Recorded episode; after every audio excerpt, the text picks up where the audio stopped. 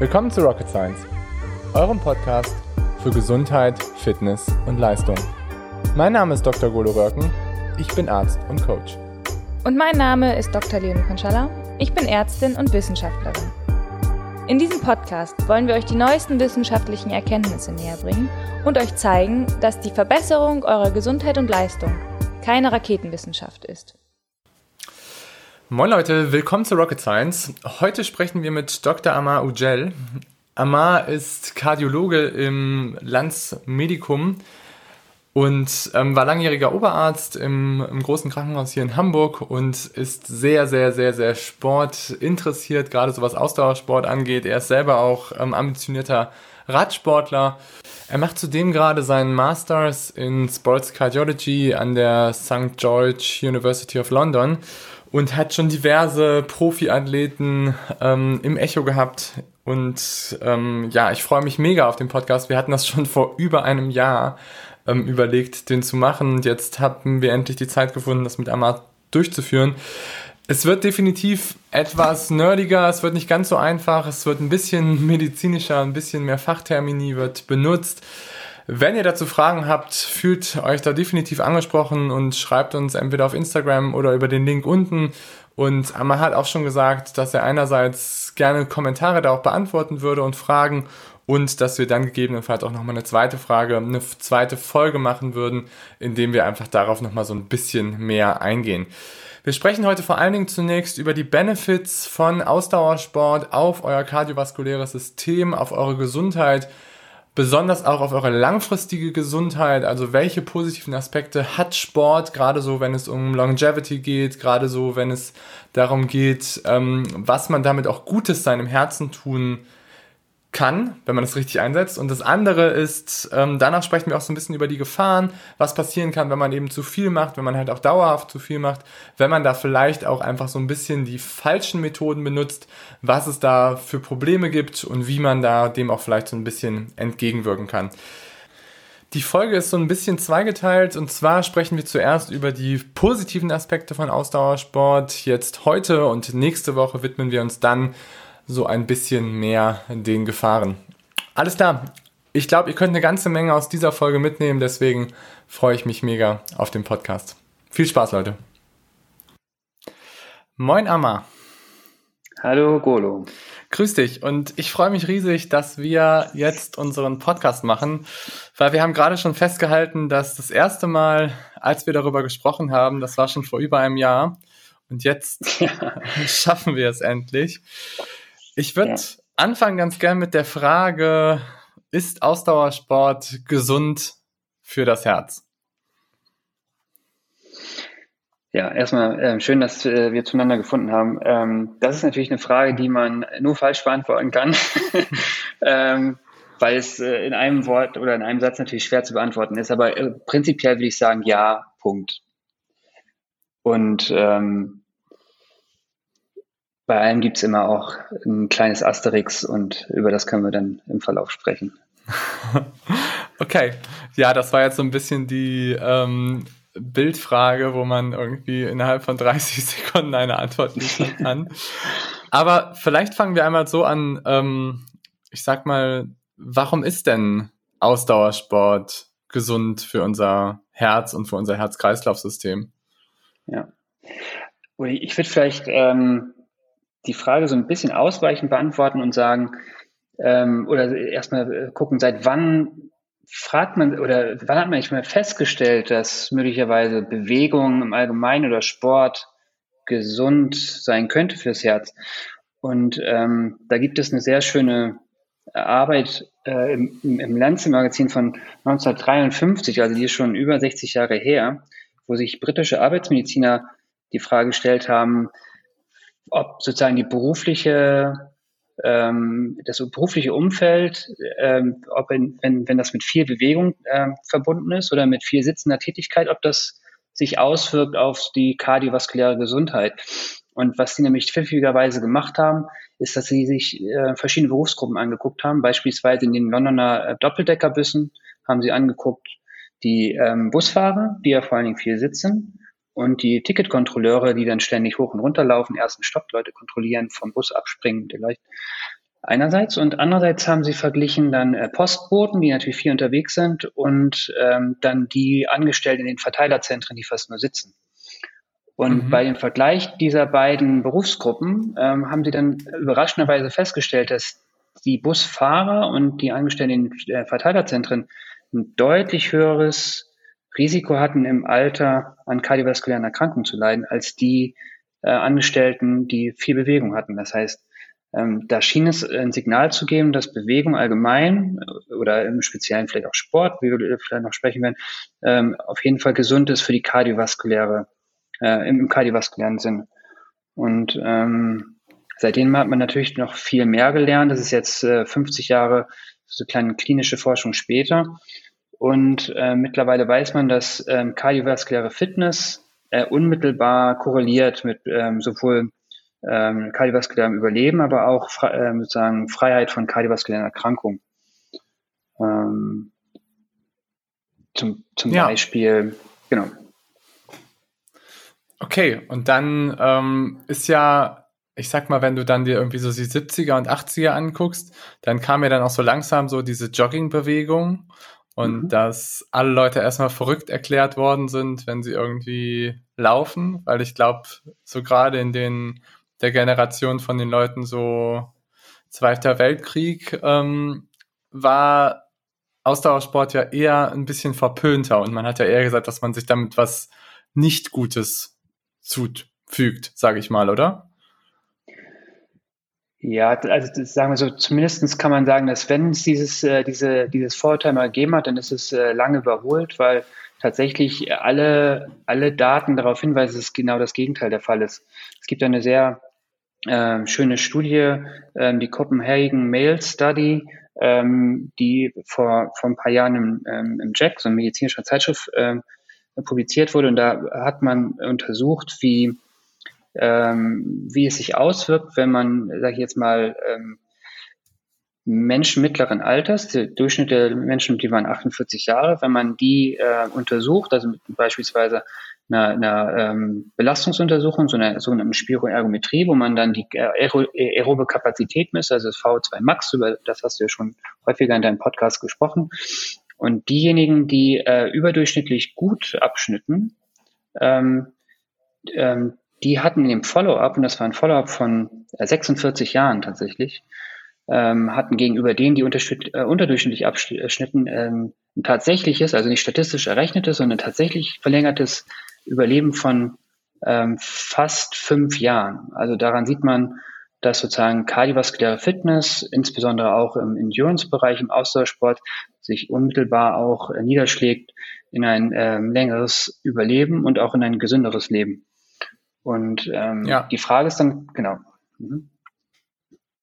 Ja, genau, also da, da habe ich auch, das ist aber auch schon echt länger her, ähm, als ich meine, ich habe meine Doktorarbeit geschrieben bei Multiple Sklerose-Patienten und ähm, da haben wir so festgestellt, dass es für die unglaublich schwierig ist, sich quasi auszubelasten, kardiovaskulär. Weil wir halt festgestellt haben, dass sie so eine mentale Fatigue haben und das bremst sie mhm. aber auch physiologisch, sich so komplett auszubelasten. Und da habe ich auch geguckt nach Studien von Korrelation V O zwei max zu Überleben und das ist echt ziemlich frappierend, dass wenn du irgendwann in so einen Bereich kommst von unter fünfzehn, sechzehn Milliliter ähm, O zwei pro Kilogramm, dass es dann echt dramatisch sein kann, wie dein weiteres Überleben statistisch aussieht.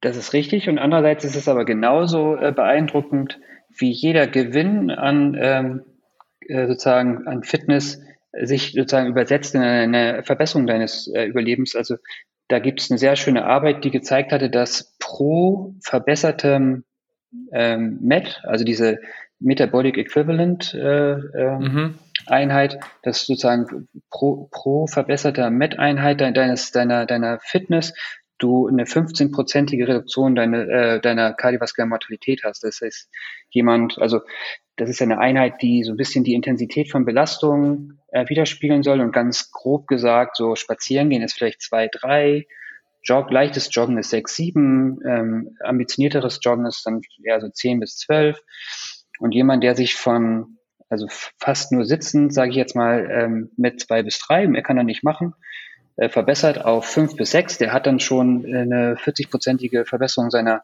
kardiovaskulären Mortalität und das ist ja schon sehr beeindruckend. Ja, ja.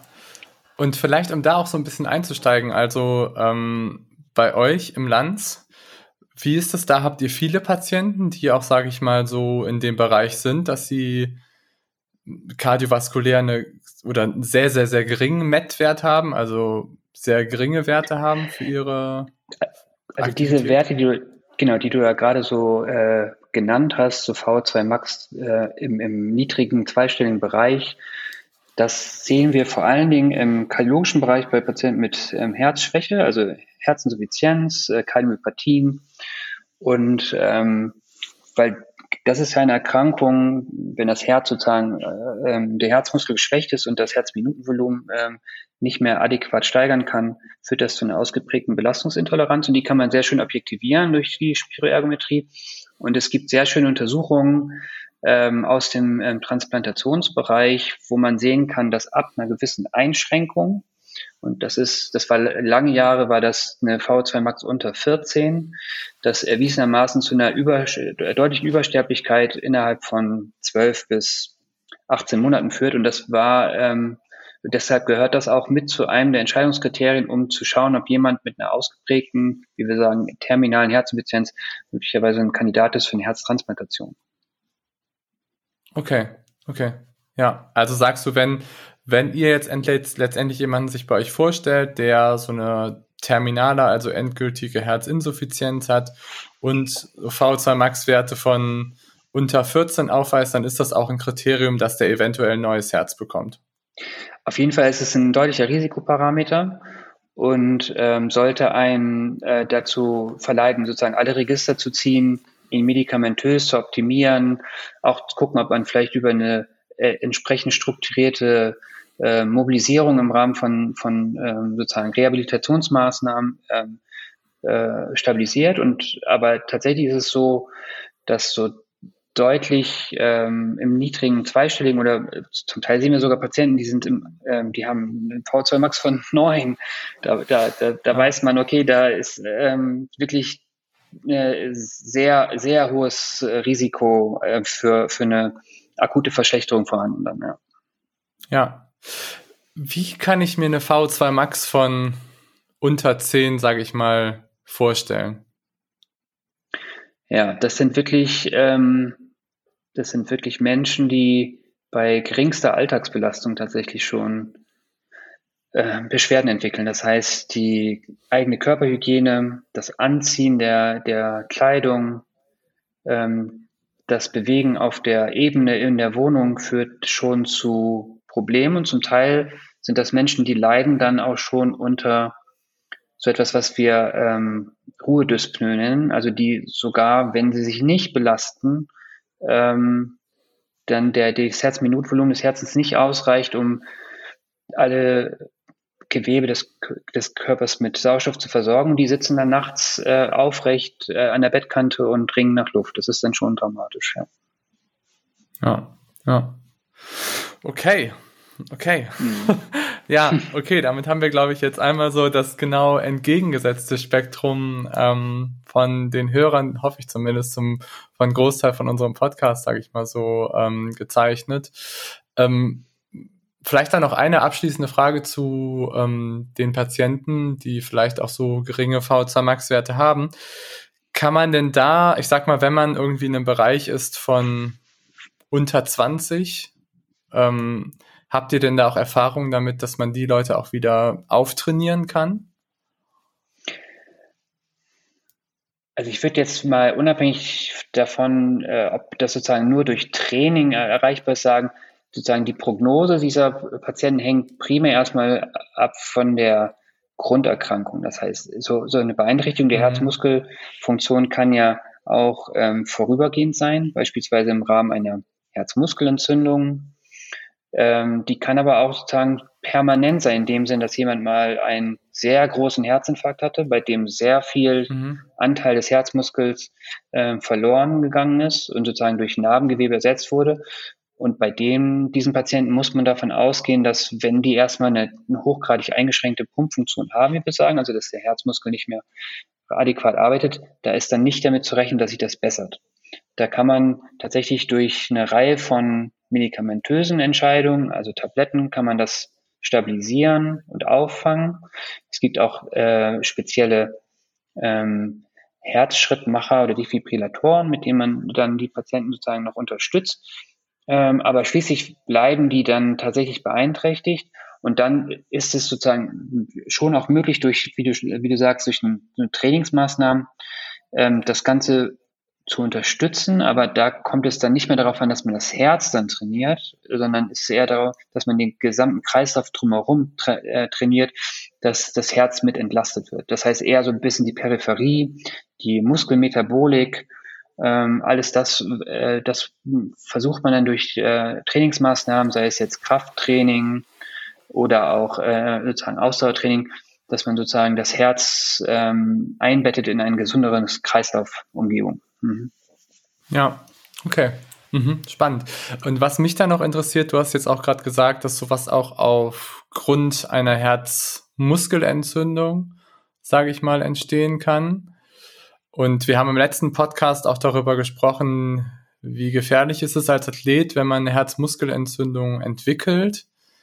Hattest du auch Leute schon dabei, die so geringe Werte hatten aufgrund von einer Herzmuskelentzündung, die mal sehr sportlich waren? Äh, ja, also tatsächlich, äh, mhm. glücklicherweise ist das sehr selten, aber ähm, Herzmuskelentzündungen können tatsächlich auch so eine gewisse zerstörerische Eigendynamik entwickeln und dazu führen, dass eine Pumpfunktion, die ähm, völlig normal war, dann höchstgradig eingeschränkt ist. Das ist, wie gesagt, glückend, das ist nicht, nicht sehr häufig. Die, der Großteil der Herzmuskelentzündung verläuft in aller Regel mild, aber es gibt tatsächlich diese sogenannten fulminanten Verläufe, wo das wirklich auch bei jemandem, der im, im, sozusagen im vollen Lebensstand im nächsten Moment ein völlig zerstörtes Herz hat. Ja. Okay, krass. Ja. Mhm. Okay, und ich sag mal, wenn du jetzt sagst, Herzmuskelentzündung, was sind da bei dir so die Risikofaktoren, dass du sagst, dass das sich entwickeln kann, so fulminant?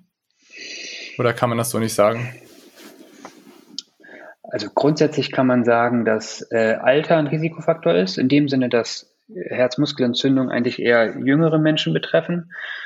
Ähm, das hat was mit der, mit dem Immunsystem zu tun, denn Ähm, häufig ist es so, dass die, der Inflammationsprozess eigentlich eher durch eine ähm, ausufernde Immunreaktion des Körpers stattfindet, also eine Autoimmunreaktion am Ende, die sich dann gegen die eigenen Herzmuskelzellen richtet, als Reaktion beispielsweise auf eine Viruserkrankung. Das heißt, gar nicht der Virus selber schädigt dann die äh, Herzmuskelzellen am Ende, sondern die ähm, überschießende Immunreaktion.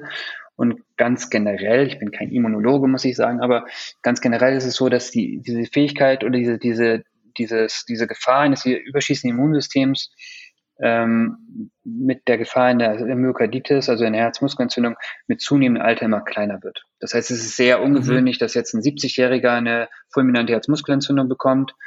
Das sind eher Erscheinungen, die ich sage jetzt mal in den ersten dreißig Jahren, Lebensjahren, ähm, auftreten, als dass sie in den, in den letzten zwanzig Lebensjahren auftreten. Okay, also sagst du, dass eigentlich, ich sag mal, dass autoimmune Prozesse, also das heißt gegen den eigenen Körper gerichtete Prozesse, das Herz letztendlich dann schädigen können und dass die letztendlich auch dafür sorgen, dass es dann zu so einer, ja, fulminanten, also so einer starken Herzmuskelentzündung kommt, dass das Herz so stark beschädigt wird.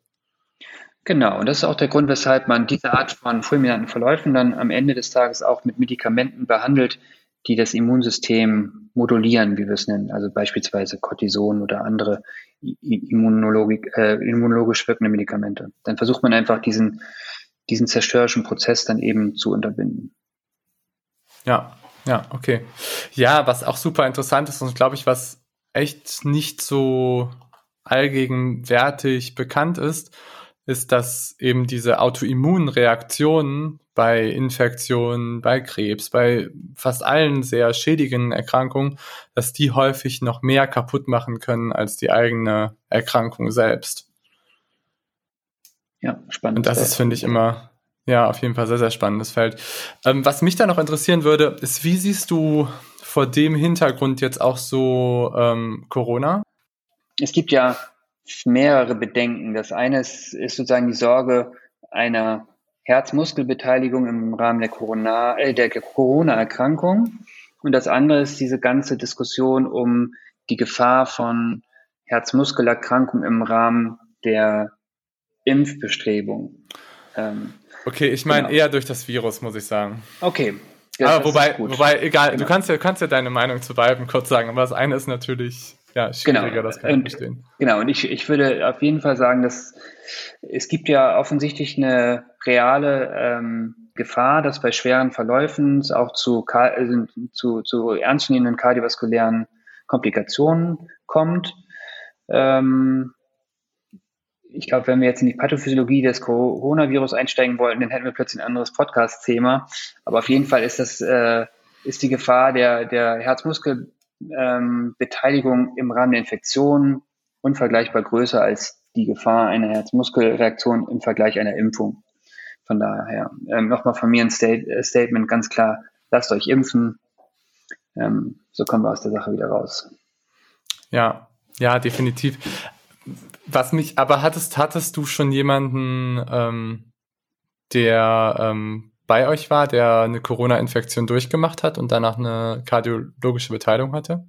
Sagen wir so, wir hatten auf jeden Fall schon Corona-Patienten. Ähm, das waren mehrheitlich eher junge Sportler, die milde Verläufe hatten, zum Teil auch mit einer gewissen kardialen Mitreaktion, die wir festgestellt haben durch auffällige Laborwerte, ähm, zum Teil auch leichte auffällige Veränderungen im Ultraschall, aber tatsächlich bislang, das hat was damit zu tun, dass wir natürlich im ambulanten Bereich die schweren Verläufe nicht so sehen, aber bislang glücklicherweise keine schwerwiegenden Beeinträchtigungen durch, das, durch die Corona-Erkrankung äh, am Herzen. Ja. Okay. Ja, ist ja gut.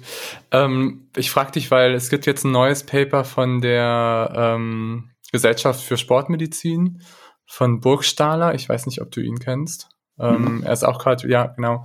Und die haben auch ähm, mehrere ähm, Athletenpopulationen sich angeguckt und die auch nach ähm, Covid-Verläufen wieder normal ins Training eingestiegen sind, und von denen hatten zehn bis zwanzig Prozent Auffälligkeiten sonografisch an ihrem Herzen post-Corona. Und das fand ich einfach interessant, das ganze Thema.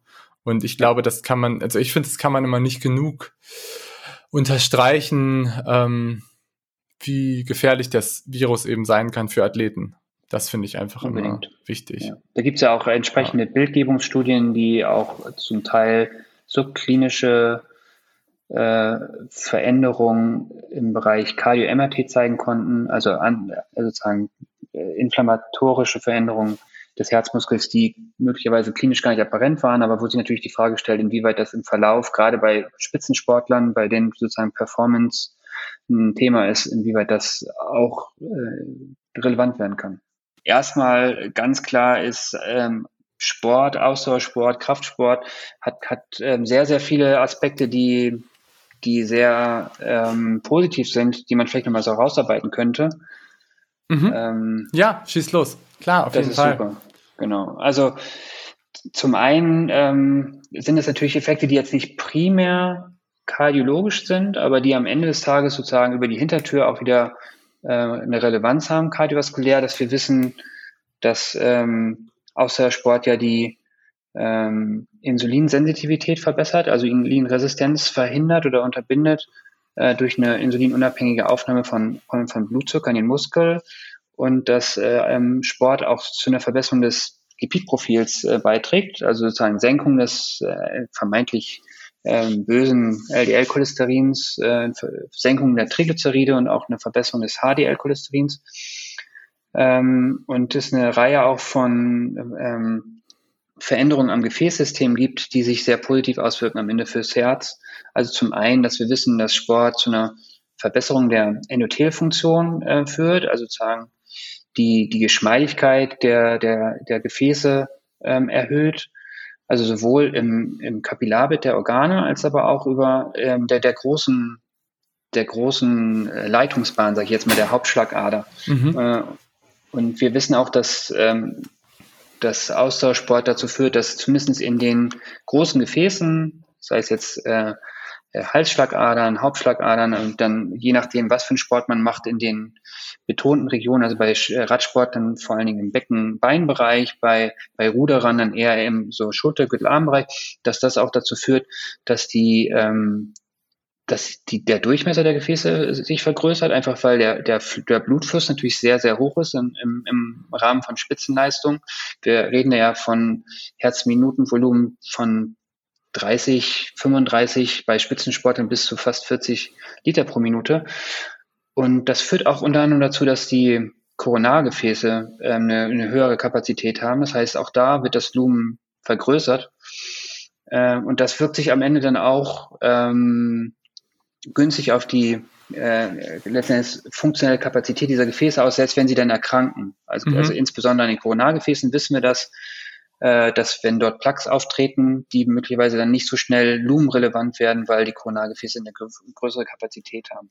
Okay, ich glaube, das musst du noch einmal erklären, weil das ist, also was du jetzt gesagt hast, dass letztendlich diese ganzen positiven Effekte, wieso ist das so positiv gerade so auf Corona-Sachen und auf damit Herzinfarkte? Warum ist das genau. so ein entscheidender Effekt? Genau, vielleicht muss man das da, oder vielleicht versteht man das besser, wenn man so ein bisschen versteht, wie so normale Alterungsprozesse im, im Kreislauf, Herz-Kreislauf sind. Also wir wissen, dass mit dem Alter zweierlei Dinge passieren. Zum einen werden die Gefäße ähm, weniger geschmeidig, weil sie bestimmte äh, Faserstoffe verlieren, vor allen Dingen Elastin und anderes. Das heißt, die, die Hauptschlagader, die wird sehr steif. Die, ähm, bei, sozusagen bei gesunden jungen Menschen ist die eher relativ weich. Die hat auch so einen, äh, wie wir es nennen, so einen Windkessel-Effekt. Das heißt, sie nimmt sozusagen das Schlagvolumen des Herzens in der, in der Systole, nimmt es auf und verteilt es dann gleichermaßen in die, in die Peripherie und federt damit sozusagen Blutdruckspitzen ab und ähm, führt auch dazu, dass das Herz mit relativ wenig ähm, Widerstand das, Her- das Blut los wird in dem Moment, wo es sich zusammenzieht. Im Alter nimmt aber sozusagen diese Geschmeidigkeit ab, das heißt, die Aorta wird steifer. Und ähm, was wir sagen, es äh, verschlechtert sich sozusagen diese ähm, Herz-Gefäß-Kopplung. Das führt zu, zu verschiedenen Dingen. Zum einen muss das Herz mehr mehr arbeiten, weil es mehr Widerstand überwinden muss, um in diese verkalkte, sage ich jetzt mal, einfach ausgedrückt verkalktere Aorta zu pumpen. Zum anderen wird die Blutdruckamplitude höher, das heißt, der systolische Blutdruck steigt, das heißt, im Alter tendiert man dazu, einen höheren Blutdruck zu entwickeln. Und dieser Windkessel-Effekt führt, fällt weg, das heißt, diese Blut, diese Blut, also diese Druckwelle wird einfach ungefiltert in die Peripherie gepumpt und die Gefäße, die sozusagen die Kapillargefäße in den Geweben ähm, werden belastet und äh, haben ein höheres Risiko zu erkranken. Das führt dann in dem, äh, im Weiteren dazu, dass der Herzmuskel verdickt, weil er mehr arbeiten muss. Die, ähm, es, es fördert die äh, Entwicklung von äh, Gefäßkalk, sowohl in den als Halsgefäßen als auch in den Koronargefäßen und ähm, führt am Ende auch zu einer Verschlechterung der Mikrodurchblutung des Herzens. Was außerdem passiert ähm, im Laufe des Lebens ist, dass das Herz ähm, langsam an Schlagkraft verliert. Das heißt, das Schlagvolumen des Herzens verliert ähm, kontinuierlich ähm, an, an, an Volumen. Das heißt, äh, circa einen halben Milliliter pro Jahr, sage ich jetzt mal. Und gleichzeitig ist es auch so, mit höherem Alter sinkt die maximale Herzfrequenz. Mhm. Und da Herzfrequenz und Schlagvolumen am äh, letzten Endes das Produkt sind, aus dem sich das, die maximale, das maximale Herzvolumen Ähm, generiert und damit auch die maximale Sauerstoffkapazität, ist es so, dass Menschen im Alter, und das wissen wir ja auch, so eine leichte, aber kontinuierliche Abnahme der maximalen Sauerstoffkapazität haben, also der, der letztens der kardiovaskulären Fitness und Leistungsfähigkeit. Und all diese Prozesse können durch, vor allem durch Ausdauertraining, zumindest verlangsamt werden. Das heißt, durch ähm, Ausdauertraining passieren mehrere Dinge. die sich sozusagen positiv auswirken. Zum einen ist es so, dass diese, dieser Alterungsprozess an den großen äh, Gefäßachsen, also vor allem an der Hauptschlagader, die verlangsamt sich. Man sagt so, dass äh, bei, bei Ausdauerathleten die, das biologische Alter der Hauptschlagader bis zu vier Jahre jünger ist, sage ich jetzt mal. Ähm, zudem ist es so, dass ähm, Ausdauersport ja auch dazu führt, dass es zu einer Ähm, zu einer autonomen Balance kommt zwischen Sympathikus und Parasympathikus zugunsten des ähm, gesünderen, sage ich jetzt mal, Parasympathikus. Das führt nämlich dazu, dass die Ruheherzfrequenz niedriger ist. Ähm, und, da nochmal vielleicht ähm, Sympathikus und Parasympathikus. Sympathikus ist so unser anregendes System, ähm, Adrenalin, wenn wir irgendwie Sport machen, wenn wir irgendwie aktiv sind, und Parasympathikus ist eher so, wenn wir ruhen. Und wenn du genau. sagst quasi, dass es zum Überwiegen kommt des Parasympathikus, dann schaffen wir mit Sport eben so ein Reset einzuläuten, dass letztendlich die Ruheherzfrequenz geringer wird und dass wir uns unserem Körper mehr diese Entspannung insgesamt mehr fördern können. Genau.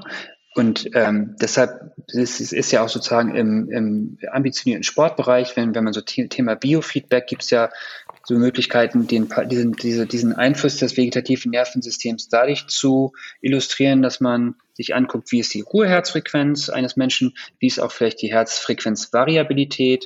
Und da wissen wir, Menschen, die eine sehr starre Herzfrequenz haben, also eine geringe Herzfrequenzvariabilität, äh, die haben offensichtlich einen sehr großen Einfluss des eher in diesem Sinne schädlichen Sympathikus, dieses Flight-and-Fight-Modus sozusagen. Und wir wissen, dass solche Menschen ein deutlich höheres Risiko haben für kardiovaskuläre Komplikationen, Bluthochdruck, Herzinfarkt, Herzrhythmusstörungen. Und andererseits dieser vermehrte Vagotonus, wie wir nennen, also der größere Einfluss des Parasympathikus, eher dazu führt, dass ähm, die Herzfrequenzvariabilität gestreut wird und gleichzeitig auch die Erregbarkeit des Herz, Herzmuskels gegenüber Herzrhythmusstörungen gesenkt wird. Also das ist auf jeden Fall auch ähm, ein deutlich positiver Effekt von ähm, körperlichem Training. Mhm. Zudem kommt es auch durch körperliches Training, also insbesondere durch, durch so Ausdauersport, zu so einer ähm, Präkonditionierung des Herzens, in dem Sinne, dass dadurch, dass man immer, dass das Herz relativ viel Sauerstoff verbraucht im Rahmen der sportlichen Spitzenleistung, ähm, wird so ein Reiz geschaffen, dass äh, so Brückengefäße gebildet werden, sogenannte Kollateralen. Das heißt, das Herz sorgt quasi für den Ernstfall vor, um eine Sauerstoffschuld zu vermeiden. Und das heißt, Menschen, die sehr viel trainieren, haben kleine, viele kleine Brückengefäße, die zwischen den die zwischen den äh, ähm, Versorgungsgebieten sozusagen so Kurzschlüsse produzieren können. Und das kann ein sehr großer Schutz sein für, ein, für den Fall, dass sich beispielsweise ein, ein Gefäß durch ein Blutgerinnsel blockiert, was normalerweise zu einem Herzinfarkt führt. Und die Menschen, die in, zu dem Zeitpunkt dann aber schon sogenannte Kollateralen haben, Brückengefäße, da wird dann dieses Versorgungsgebiet, was plötzlich mit Sauerstoff nicht, äh, nicht mit Blut versorgt werden kann, das wird dann über Brückengefäße sozusagen unterstützt. Und das reduziert dann äh, potenziell die Größe eines Herzinfarktes, was sich auch sehr positiv auswirkt in ja. dem Fall.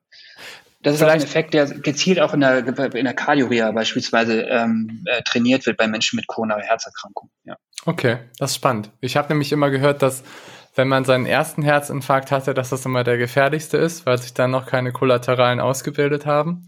Und deswegen finde ich es interessant, wenn du jetzt sagst, dass man durch Sport ähm, oder durch Ausdauertraining einfach diese Kollaterale schon vorausbilden kann und man deswegen auch eine, einen positiven oder einen protektiven Effekt hat, vielleicht auch vor einem Herzinfarkt.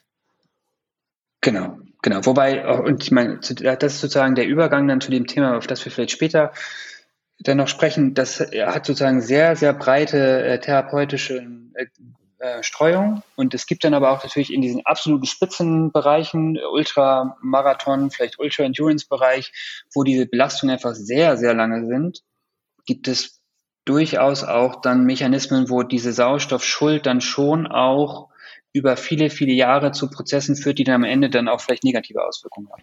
Ja, genau. Ja. Also ich sag mal, man kann da festhalten, dass Ausdauersport zu strukturellen Veränderungen am Herzen führen, die grundsätzlich erstmal sehr, sehr positiv sind. Genau, genau. Also eindeutig. Also sowohl am Herzen als auch und vor allen Dingen auch am Gefäßsystem, weil sozusagen Herz und Gefäß sozusagen als Einheit zu betrachten ist.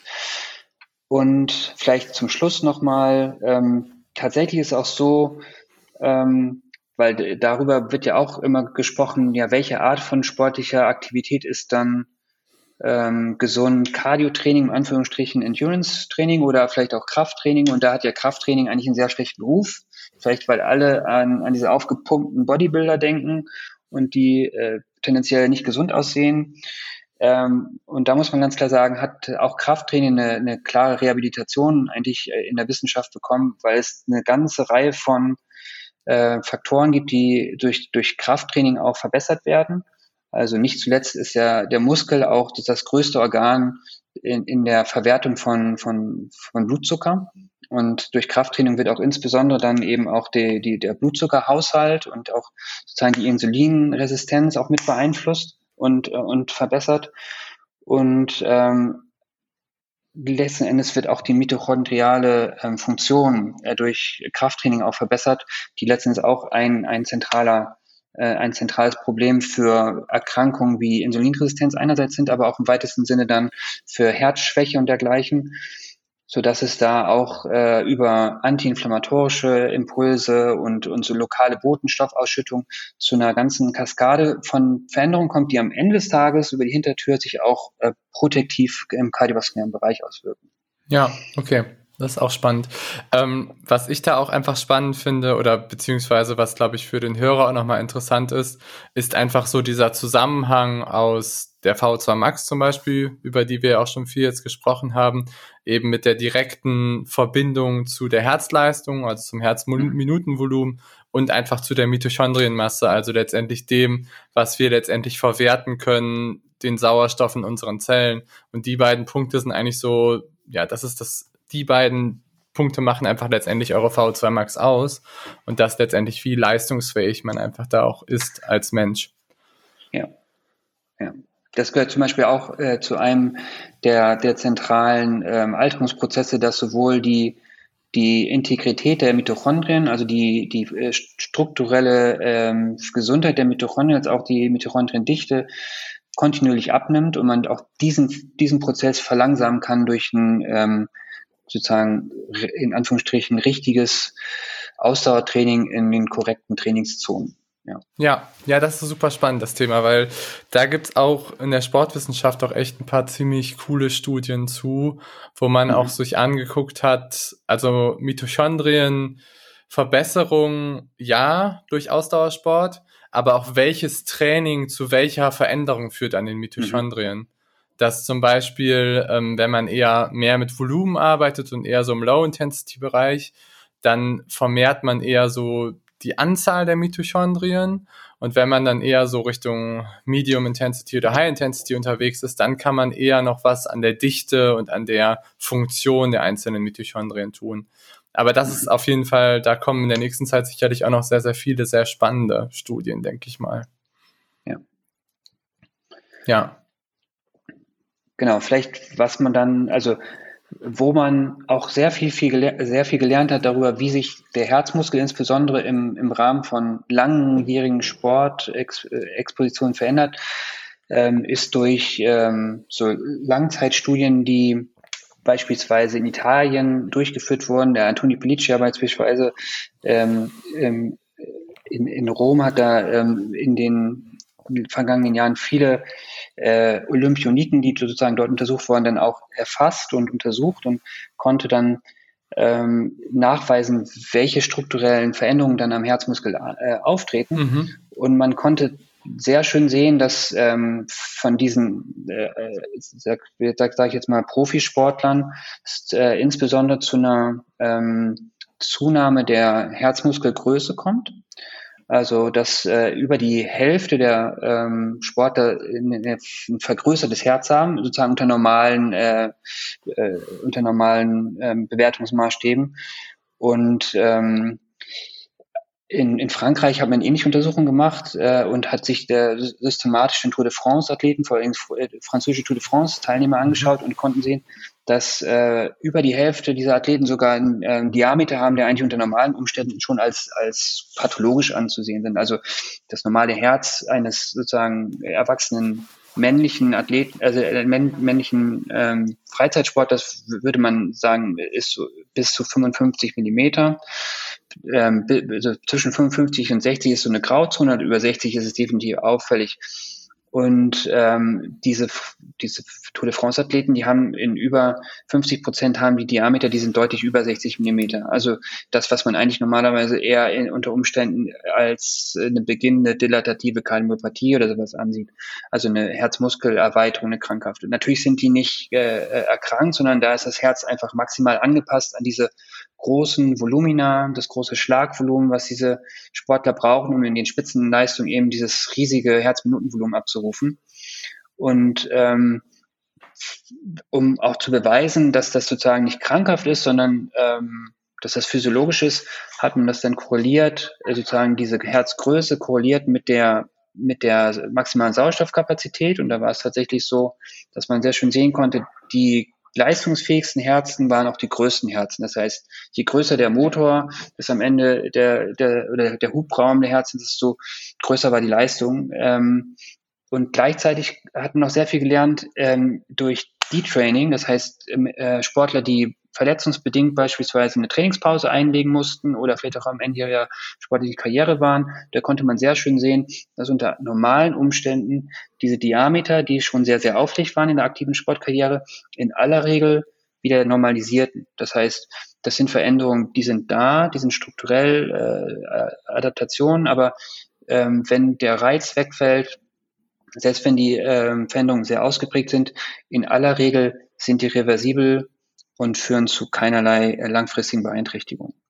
Genau. Und das, okay. ähm, genau, und das spiegelt sich auch darin wieder, dass, dass man, se- äh, dass es sehr schöne Untersuchungen darüber gibt, äh, wie die langfristige ähm, Sterblichkeit von mhm. solchen äh, Sportlern ist. Also es gibt eine sehr schöne Untersuchung, wo man ähm, tatsächlich geschaut hat, wie ist denn das Langzeitüberleben von Olympioniken mit Medaillenrang? Und da kam, konnte man sehen, dass die im Durchschnitt zwei Komma acht Jahre länger leben als äh, Vergleichsmenschen der Normalbevölkerung. Und ähm, interessanterweise, das ist so eine Arbeit von äh, die die vor ein paar Jahren äh, mal veröffentlicht wurde, konnte man sehen, dass dieser Effekt besonders groß ist in den Endurance-Sportlern. Äh, und äh, eine ähnliche Untersuchung gibt es auch von, von, von Tour de France-Teilnehmern. Äh, ähm, da wurden alle to- französischen Tour de France-Teilnehmer bis, ich glaube, neunzehnhundertachtundneunzig, äh, wurden die mal Langzeit verfolgt. Und auch die hatten sozusagen eine vierzig Prozent reduzierte Sterblichkeit gegenüber den normalen Franzosen. Das heißt, ja, diese Herzen sind verändert. Sie sehen auch manchmal ein bisschen äh, suspekt aus, weil sie einfach so groß sind. Aber ähm, in aller Regel ist es so, die Menschen leben damit hervorragend und haben eher eine ähm, deutlich verlängertes Überleben gegenüber Menschen, die diese Art von äh, Hochleistungssport nicht machen. Ja, ja, das ist das ist ähm, super spannend. Die Arbeit mit den ähm, Tour de France Überlebenden ähm, kenne ich auch und ähm, ich glaube, das war damals, da war glaube ich so der sogar der Effekt noch ein bisschen größer. Ne? Ich glaube, das war sogar, die hatten im Vergleich zur Normalpopulation, ich glaube vier oder fünf Jahre, die sie länger gelebt haben. Ja, genau. Diese vierzig Prozent reduzierte ähm, Sterblichkeit, ja, schon beeindruckend. Ja, das ist schon echt beeindruckend. Ja. Gut, ich meine, sie haben jetzt auch genau ab achtundneunzig den Cut gemacht. Da ist die Frage, warum? Wobei ähm, dem Tour de France-Sieger danach geht es ja auch, glaube ich, wieder ganz gut. Also ähm, man weiß es nicht so ganz genau. Nein, aber ich glaube, das zeigt einfach, wie gut Ausdauersport ähm, für unser für unsere Gesundheit sind, wenn man es richtig durchführt und wenn man ähm, das vielleicht auch auf sein gesamtes Leben betrachtet. Ja. Ja. Und ich glaube, ähm, also wir sind ja auch beide ein Freund, haben wir auch am Anfang gesagt, von Peter Attia, ähm, mhm. von ähm, ähm, ähm, ja, kennen vielleicht die einen oder anderen auch. Ähm, Peter Attia ist ein ähm, Doktor aus, ich glaube aus San Diego kommt er, der eigentlich Chirurg war am ähm, M I T, glaube ich, oder ähm, auf jeden Fall in Massachusetts. Und danach ist er gewechselt eher so in die Lifestyle Medicine und Longevity ähm, Szene und hat einen sehr, sehr bekannten Podcast, The Drive, den können wir auch nur euch beide sehr ans Herzen legen. Und er sagt eigentlich auch immer, dass ähm, Ausdauersport einer der Säulen ist für das langfristige Überleben und die langfristige Gesundheit, weil es einfach so viele positive Effekte hat. Ich meine, wir haben jetzt nur zum Großteil nur über die kardiovaskulären Effekte gesprochen, aber du hast ja auch schon so über die metabolischen Effekte, das hast du ja auch schon angetriggert, also gerade so das Thema Insulin und gerade so das Thema, dass unser Muskel einfach wie so ein Schwamm Energie aufnehmen kann, was gerade im Alter sehr, sehr, sehr, sehr wichtig wird. Ähm, dass das einfach ein unglaublich positiver Effekt ist auf unsere langfristige Gesundheit und auf unsere, ja, auf unser Überleben.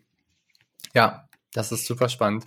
Und was ich vor dem Hintergrund auch echt noch, noch auch genauso wichtig finde, ist, dass man guckt sich in den Studien ja meistens das Überleben an. Also das heißt, rein faktisch gesehen die Zahlen, wie viel man letztendlich länger lebt. Mhm.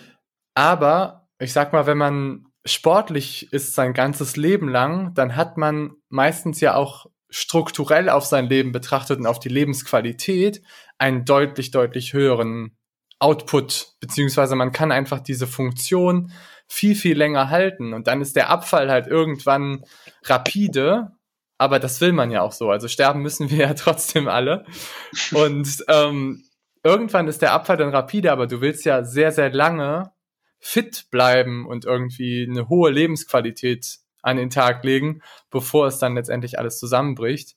Und ich finde, dass da auch einfach Sport und auch vor allem Krafttraining, was du eben gesagt hast, da auch, sage ich mal, langfristig betrachtet auch einen sehr, sehr positiven Effekt hat. Ja, da gibt es auch eine sehr schöne äh, Meta-Analyse, ähm, British Journal of Medicine von zweitausendsechzehn.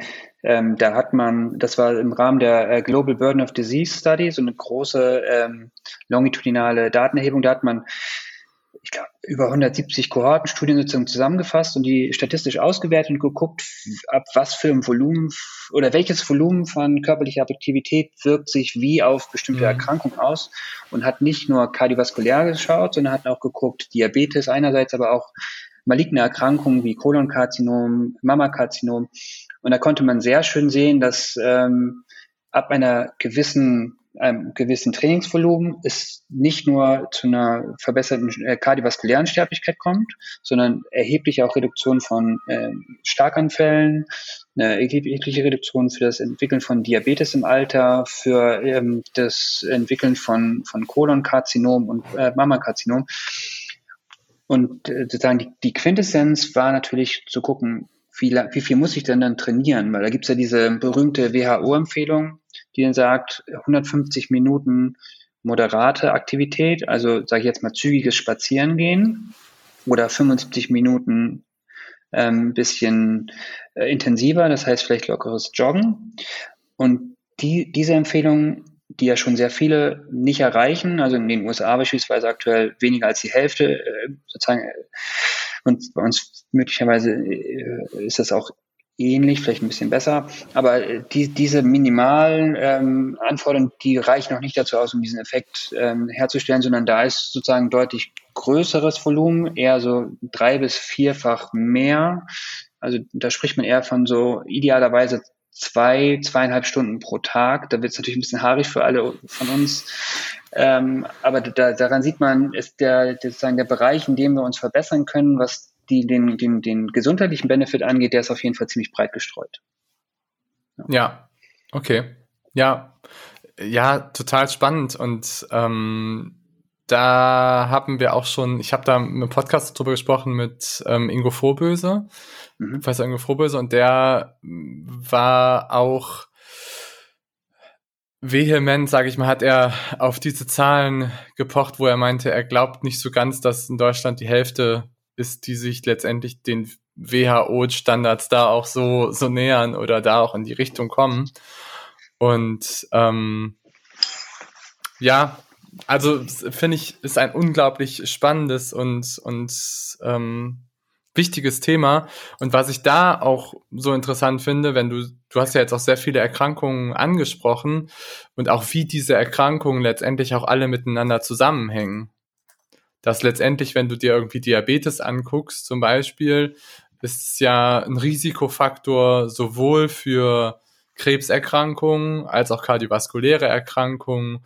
Und je mehr man, sage ich mal, auch ähm, sieht, wie dieses Ganze zusammenhängt und auch gerade so dieses Thema Inflammation, dass wir einfach im Alter einfach sehr, sehr häufig dazu kommt, dass ähm, wir halt kleine Entzündungsreaktionen in unserem Körper haben, die dann einfach große Dinge in Gang setzen. Je, je interessanter wird das ja auch und je spannender ist das Ganze auch vor dem Hintergrund Ausdauersport zu sehen, dass wir da eben auch einen positiven Effekt haben können auf alle diese, diese Erkrankungen. Auf jeden Fall. Und das zeigt auch nochmal so ein bisschen, dass man, dass es auch keinen Sinn macht, die einzelnen Organsysteme da einzeln zu betrachten, sondern am Ende des Tages sozusagen die kardiometabolischen Auswirkungen sind dann am Ende viel interessanter, als wenn man sich nur schaut, wie wirkt sich jetzt Sport auf den Herzrhythmus auf. Das ist schon auch natürlich interessant per se, aber am Ende des Tages, wie du schon sagst, ähm, sind die Dinge alle miteinander verbunden über die ein oder andere Mechanismus. Ja, ja.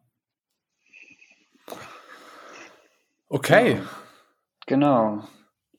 Bisher war jetzt alles Sonnenschein. Ähm, das heißt, Sport ist nur gut. Genau. Ja. Und jetzt flippen wir mal die Medaille.